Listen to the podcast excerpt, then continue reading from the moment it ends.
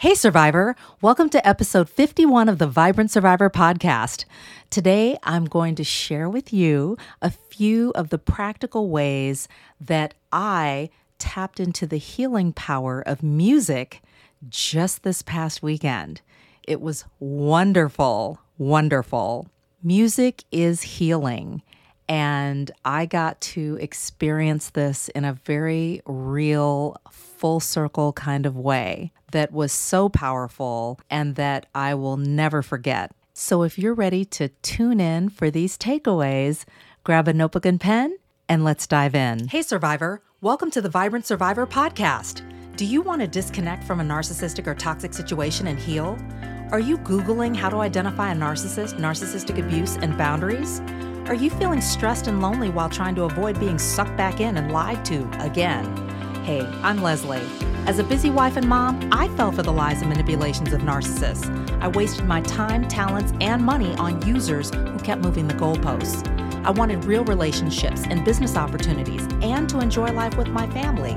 Instead, I struggled with anxiety, panic attacks, and insomnia, and I couldn't trust my body or anybody until I took a holistic approach to healing. In this podcast, you'll find tips for healthy living, trauma healing, and boundaries so that you'll have the freedom, confidence, and inner peace to respond, not react, after narcissistic abuse. Take a deep breath in, let it out slowly, and just relax. This time's for you. Hey, Survivor! Are you tired of feeling exhausted, stressed, lonely, and stuck in narcissistic relationships, and you just want closure and healing? I spent years rationalizing toxic relationships and dysfunctional environments in the name of community, connection, and career. As a result, I wasted my time, talents, and money on users who kept moving the goalposts. One of the worst was an alleged murderer who discarded me after I caught him lying, stopped helping him for free, and held my boundaries. Even though I dodged a bullet, I felt depressed, ashamed, and I doubted myself. I want you to know that you don't have to suffer in silence, feel alone, or crazy anymore. Come and experience the power of creating your own closure without the permission or participation of the narcissist.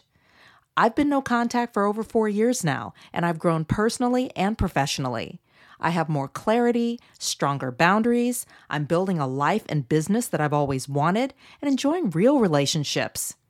I know you want to break patterns of getting into toxic relationships, even if you don't mean to.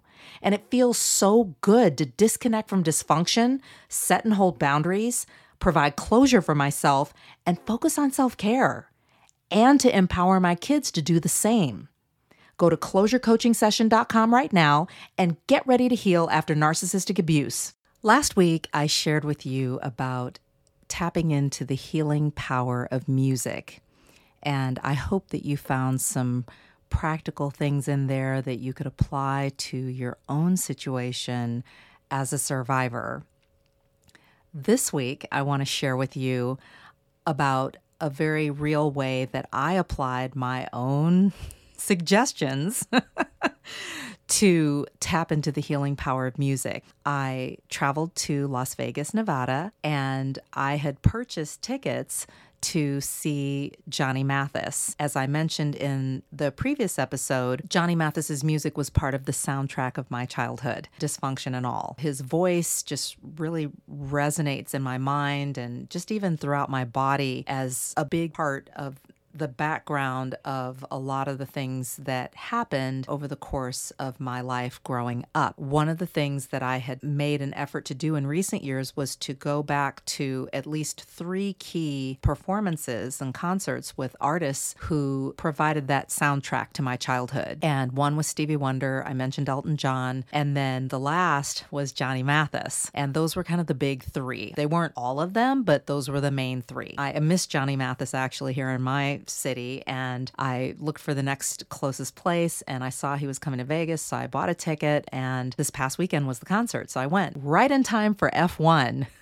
But either way, I made my plans and was very intentional about it. Picked out my outfit for the show, made a reservation at a plant-based restaurant. I don't know if you've been to Crossroads Kitchen, but it was absolutely delicious at Resorts World. So I went there for dinner, had a wonderful plant-based dinner, really set myself up to arrive early and to be able to settle in, having had this delicious meal, cute outfit on, ready to bask in Johnny Mathis's velvety voice. The concert was a Christmas concert. However, Johnny Mathis did do some of his oldies, and I was hoping for that because those are some of those songs that I really remember growing up with as a kid. And the Christmas songs are wonderful too, and I listened to the Christmas albums as well, but I was hoping that he would sing some of the classics, and he did. He did a medley at the beginning, and it was just so awesome. It was such a nice uh, venue. It was at the Smith Center, which was a beautiful setting, and I got there in plenty of time to settle in, relax, and it was so cool just to be there in that moment, and I was so excited and just so set and intent on really focusing and really dialing in and experiencing the healing power of his music. Here are three ways that I tapped into the healing power of music at Johnny Mathis's Christmas concert. One way is through connection. There were a lot of people there, like myself, who had come to see him and been big fans for a long time. The ages ranged, but definitely skewed more mature. It was so cool just to take my seat and interact with different people. I asked a family to take uh, photos of me because I was by myself, and I was able to meet the people that were sitting around me. I had an orchestra seat, and we chatted beforehand and talked about our journeys to getting to the show and our love for Johnny Mathis. And so there was a really great connection even before the show started. It's very um, encouraging and uplifting to be in community like that. Even if everybody's angle in terms of their participation in the community is different, it's very validating. It's also a great way to be seen and heard in terms of, you know, having conversations with folks, for example. So connection is a great way to tap into the healing power of music even before the first note is played or sung. The second way is through the music itself. And I'll add to that singing. So Johnny had an orchestra backing him, and they were absolutely wonderful, so talented, and they played some of the music, kind of a medley of of his music and Christmas songs before Johnny came out. And that was really good too, because the vibration from the music set in early on, and that also sends calming messages to your nervous system. So I got a chance to really settle down and calm down and ease into things even before Johnny took the stage. And that was really powerful too, and not too jarring. I mean, you may like different types of music, and that's fine, but it's really nice when the music itself can encourage a sense of calm. So I got to tap into that. And then singing. There were moments where he, when he did finally take the stage and, and started singing, especially the medley at the beginning of some of his greatest hits, where I just burst into song, like right there in my seat. And I got so excited and was totally fangirling.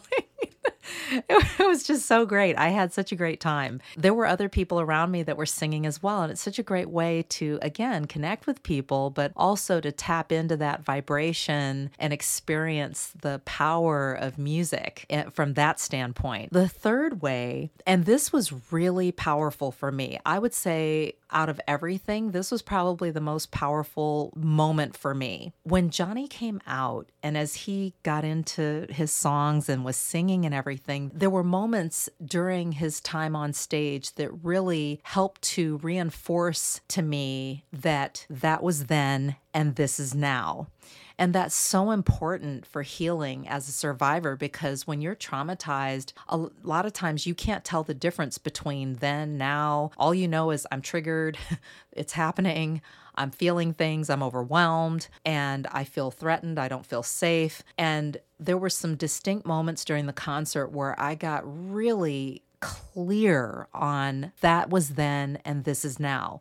One was just even in Johnny's physical presence. Now, Johnny Mathis is eighty-eight now, so he's not, you know, the young guy that whose records were spinning in the house when I was little. Given the fact that he's eighty-eight, he looks great. He's an avid golfer. He has such a great spirit about him. He was funny. He had these moments during the concert where he forgot the lyrics and he he sang to us that he had forgotten the lyrics, and we all laughed and, and had a moment. He introduced members of the band and was talking about them and sh- sharing with them, the members of the orchestra rather. And he was sharing about each one of them. And he was talking about who was a good golfer and all of that. And just, you could just tell that he was just really passionate about golf and about life, even at eighty-eight, and passionate about music and continuing to perform as long as he can.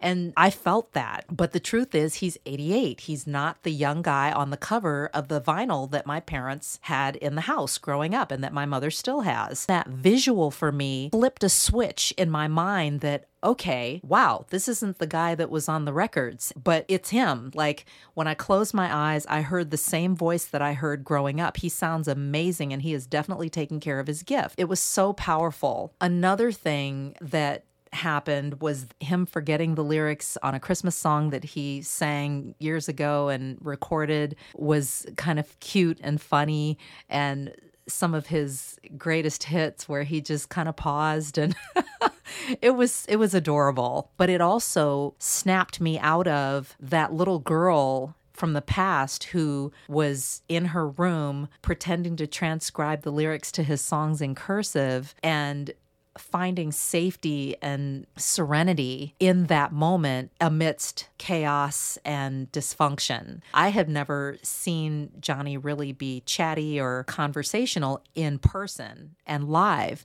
So when he was sharing about his orchestra and talking about his friends and sharing his love for golf, it's like I got to see a completely different side of him apart from the music. And that sent home or reinforce that message of that was then, this is now. Because clearly when records are playing in the background, you're just listening to the music and lyrics. You're not hearing the artists share about their hobbies or their interests. That really helped to reinforce that that was then and this is now. Let's recap a few of the ways that I personally tapped into the healing power of music at the Johnny Mathis concert this past weekend in Las Vegas, Nevada at the Smith Center. Number one, connection. Number two, music and singing. And number three, little moments that reinforced that that was then and this is now. Survivor, I hope that this helps you and that whatever you are doing this holiday week, that you have a safe, happy, healthy holiday week with friends and family, and that you too find ways